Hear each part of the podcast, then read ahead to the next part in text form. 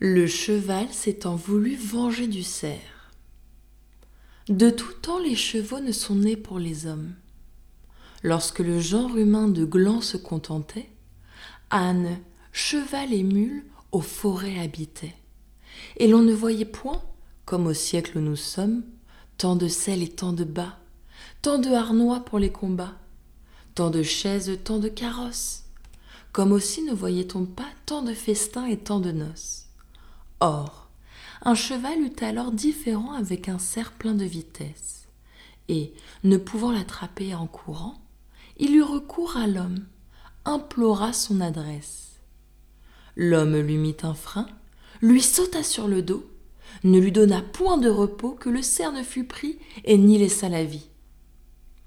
Et cela fait, le cheval remercie l'homme son bienfaiteur, disant Je suis à vous, adieu, je m'en retourne en mon séjour sauvage.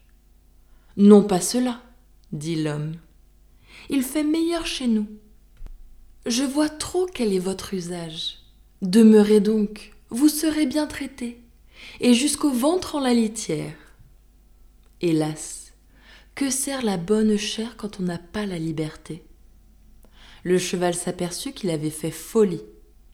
Mais il n'était plus temps. Déjà son écurie était prête et toute bâtie.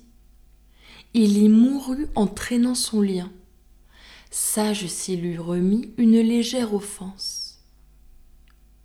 Quel que soit le plaisir que cause la vengeance, c'est l'acheter trop cher que l'acheter d'un bien sans qui les autres ne sont rien.